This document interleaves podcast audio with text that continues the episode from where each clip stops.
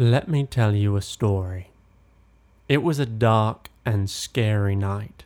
Thunder crashed and lightning flashed, and the rain fell more like a bath than a shower.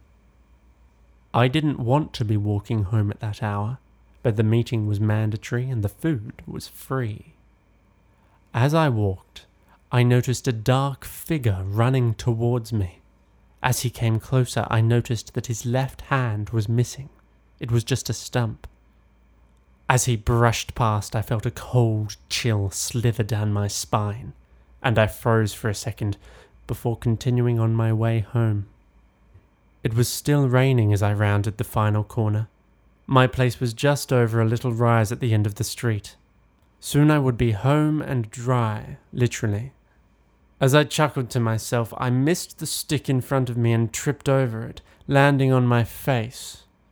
When I woke up, it had stopped raining, but my clothes were still damp. As I jumped to my feet and dusted myself off, I noticed that my left hand was missing.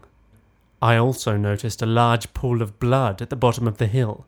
However, my arm wasn't bleeding, and I wasn't in pain. That was three years ago. No one has seen or heard me since then. And then I meet you on a dark and scary night.